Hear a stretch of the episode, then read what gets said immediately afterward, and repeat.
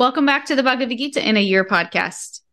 I am here with Chaitanya Charan and Balaram. My name's Radha. And today we are on day 41 of our journey through the Bhagavad Gita. That's right, right, Balaram? That's right. Okay. And we're going to start with chapter 2, text 64.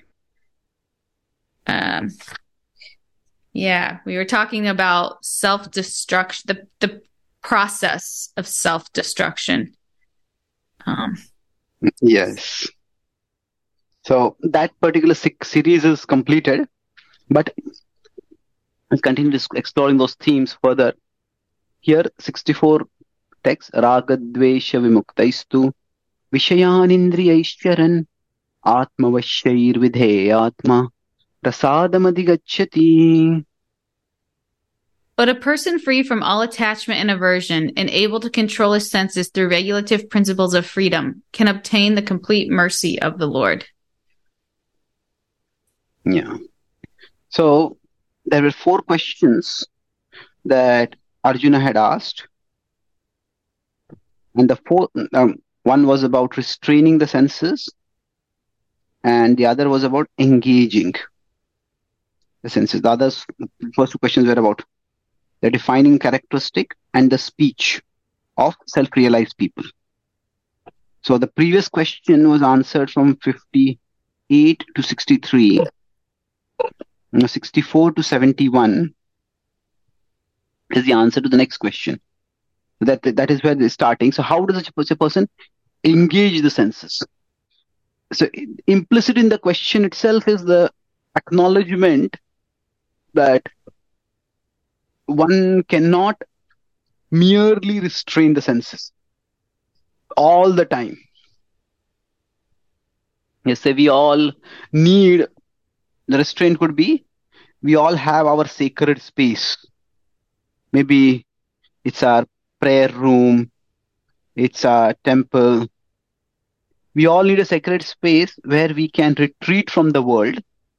And on retreating from the world, we can focus on the divine. But then after that, we have to come to our working space. Working space could be now, in one sense, you can say everything is a sacred space, but we don't we don't perceive it like that. Our office, our um, the various um, we go for grocery, we go for this. There's so many things we have to do at a functional level, working level. So what do we do while we are working with our senses? That is explained in this series of verses. And so let's see what is said over here. So two things are said. Raga Dvesha. So basically, within us, mm, if you consider this to be the self, now there are layers to the self.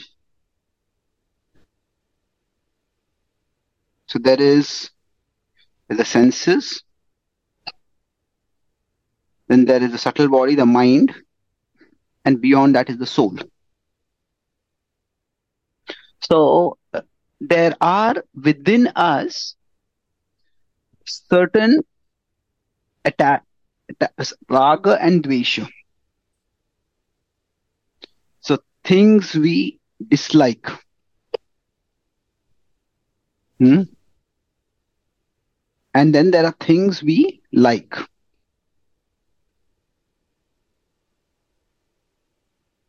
And these are already there inside us. We can't avoid them. These are these are many things we like. The other things are present, but it's impressions. So this is the place where inside us impressions are present. So due to the impressions, due to the due to these particular the impressions are like the programming within us. now, when we want to function, say this is the road on which we want to go. Now, we will encounter things we like and we'll encounter things we dislike. So while functioning, what the Gita is saying is, yeah, there'll be likes and dislikes, but don't get carried away by them. Raga dvesha vimuktaistu. Don't let yourself be controlled by them. So because of these, there are certain objects towards which you will be naturally drawn, and certain objects will be naturally repelled from them. So there are the senses inside, is senses, and there are the sense objects. So we like certain kinds of food. We don't like certain kinds of food. Say broccoli may be good for health, but we may not like it. So when like is there, and naturally we will move towards them.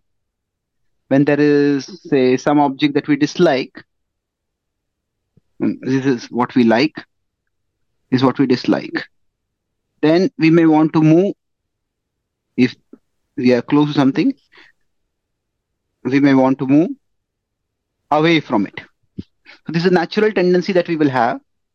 But the Gita is telling that don't get carried away by this tendency. Focus on Atmavashair Vidhe Atma that we have to have. We have to have self-regulation.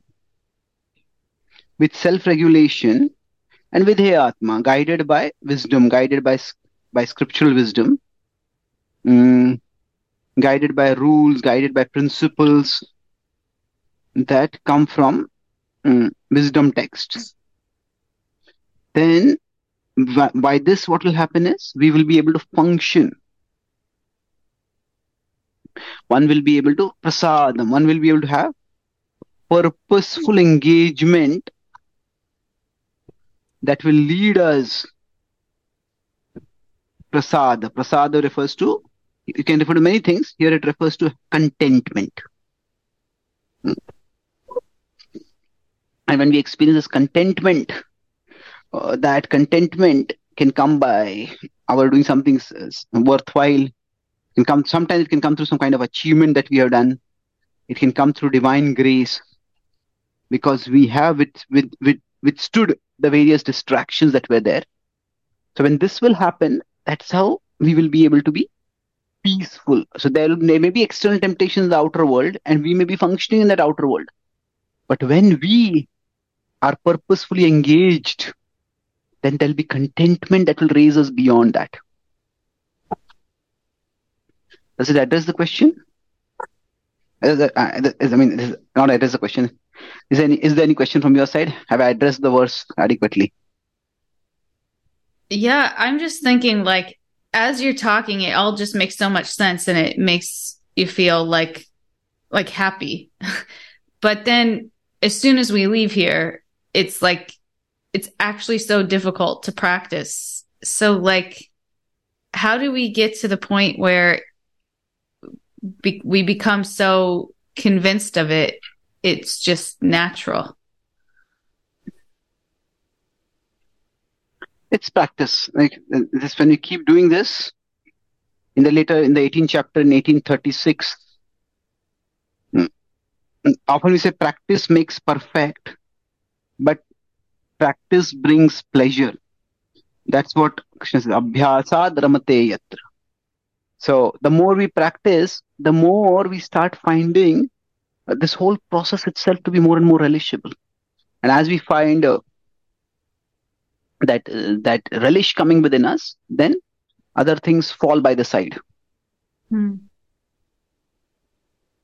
Okay. So it is a, it is not it is I'm nowhere there. I'm also a struggling seeker, but these principles at least they give us a map. Now, even when we have a map, after that, still the map is a, a valuable tool, but still even with the map, there might be slippery terrain and slippery terrain means that there has to be careful, careful progress, careful. We have to, just because we know the map telling us this is, this is the path, but the same map will also tell us, okay, this is slippery, so we have to be careful. But at least the map gives us a direction. Map will give us a tool which is for direction. This is the way home when you are lost. So then in the slippery terrain, gradually we learn okay, if, if I take a too large a step, too fast a step, a step without looking forward carefully, then I slip and fall. But as we practice, then we start making progress. Okay. Prabhu? Any comments, Balram? Yeah. Yeah. Yeah, this seems like such a amazing map and such a beautiful like way to think about this. I was wondering if you wouldn't mind addressing one uh, specific use case that I've seen in my own life and I think is common is uh, like the use of what we call vices. We know they're not the best thing for us, but we use them to regulate our emotions. And specifically, like when I'm engaging my senses, if something bad comes, I will deal with it. But then I'm in a bad mood. So then my mind tells me, well, you need some reward to pick, like a pick me up, you know? And so I was wondering, do you have a suggestion for regulations for that sort of thing? Because then what happens is if you're doing something prolonged, like a whole month, you know, your boss is, or something's happening at work, then you're thinking, well, I said I was going to uh, quit this bad habit, um, but I just need to get through this. So for now, I'm just gonna accept my condition. Okay, yeah. That's a good point. In general, when we make some resolution, so say involves abstain, abstaining some something. Now, what happens is what we are abstaining from that gave us some pleasure. And when we come to a situation where there is distress, then immediately there is the urge for quick pleasure. Or at least, if not pleasure, at least some quick relief. So, here, how do we avoid this? This is that that's the time when we feel okay. Let me do this. I'll deal with this habit afterwards. But right now, right now, as you said, I to get through this. I need something for myself. So basically, we could go it this way. So there's discomfort, and there is default default source of comfort for us. Okay. I decided I won't waste time on TV. But then this person, this person, I had a terrible interaction with them. i mean a foul mood. I just need some relief. So I just turn on. Now, watching TV might not be a big thing. I'm not going to drink, but then, oh, I start drinking. So now, while we have to avoid that, if you don't want to go in this direction, then at one level, we need an alternative source of comfort. Let me put it slightly differently over here. So we need an alternative source of comfort. Now, this alternative source of comfort is also available for us, but it may require some and more endeavor. So this is you could, as I said, the way this is driven is this is downward, so it is a path of least resistance. Hmm. On the other hand, this upward is there is some resistance to move upwards.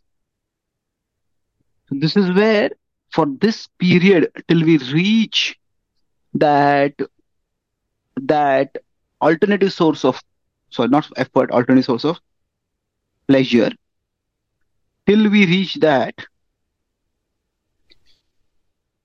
we need to become, we need to be comfortable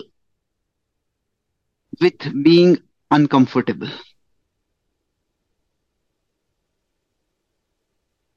This is a tough phase. It's if I'm doing a, a workout, I lift some weights. Now the weight is very heavy. I'm trying to lift it, but it's very difficult to lift it. But if I keep trying, I'll come to a level where I'll be able to lift it. But to come there, I need to tolerate the discomfort when my muscles are paining a little bit, when I'm feeling it's it's difficult. But through that process of muscles reforming and strengthening, I will become stronger. So this phase of being comfortable with the uncomfortable. Now, how exactly we can do that? That is something which each one of us has to discover, find for ourselves. Okay. It's, it's helpful for you just to say that though, because it, it kind of gives us a sense of like what to expect. Like when it does come, we know it's going to be uncomfortable and we can try to not make it mean anything about ourselves, which contribute to like the downward spiral of self destruction. Yeah, you know, that's a very good point. This phase, we should, we need to see it as natural. It's just a natural occurrence. Everybody faces it, maybe in different areas. This is not a personal weakness. Hmm? This does not mean that, oh, I'll never be able to do it. And maybe I shouldn't even try it. No, it is something which everybody is going to face and everybody has to deal with it. But we all can deal with it uh, in our particular ways. Yeah. Thank you. Good question, mm, Balram. And good comment, Radhadevi, about this. So, can I move on to the next verse? Yeah. So here we have Prasade Sarva Dukkhanam Hanirasyopajayate Prasannachetaso Yashu Buddhi Paryavatishtate. Another. Is it mine? For once, for one thus satisfied in Krishna consciousness, the threefold miseries of material existence exist no longer. In such satisfied consciousness, one's intelligence is soon well established. Hmm. So that particular progression which we were discussing earlier, that as one gets contentment, hmm, uh, one puts one's we we put we progress purposefully and we put aside our mm, we put aside our likes and dislikes. And we progress purposefully by that. What will eventually happen was we'll get some contentment. And with that contentment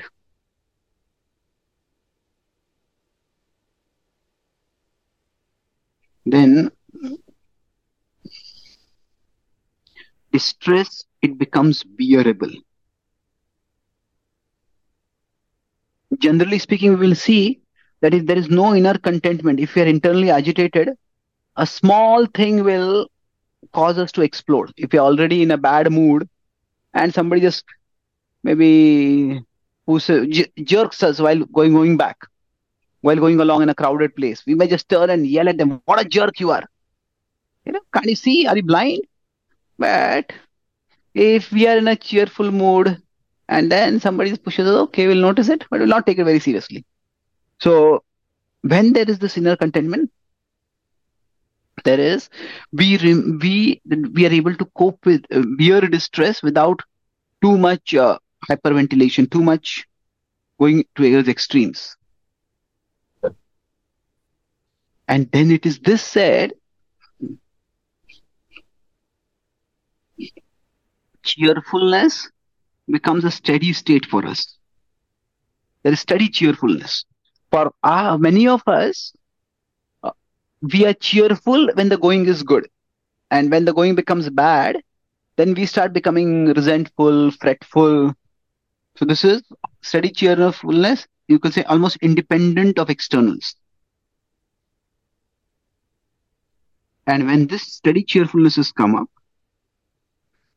after that what comes is steady intelligence which is a very interesting point. Intelligence becomes firmly situated. Now what is this referring to?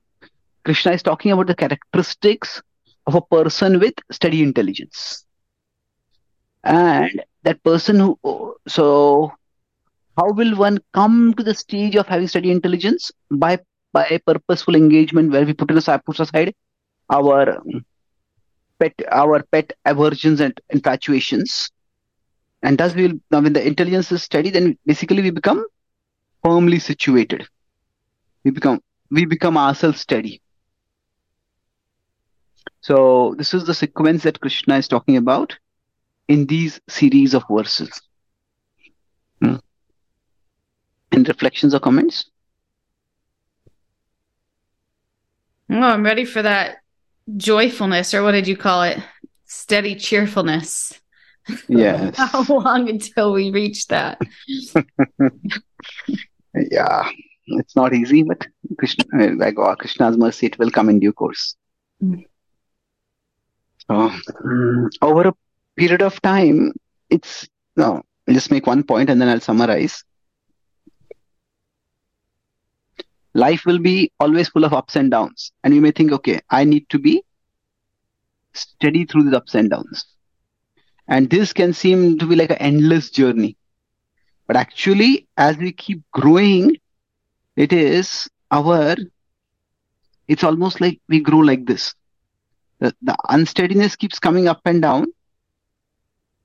So we could say this is a state of happiness and this is distress. And this is the mean level. The mean is the average, not a person who is mean, but the average level.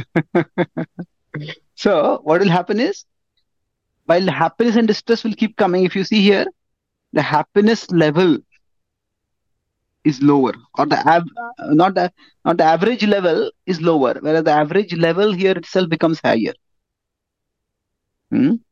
so we may still feel good when something good happens we still feel bad when something bad happens but even when something bad has happened say the low over here is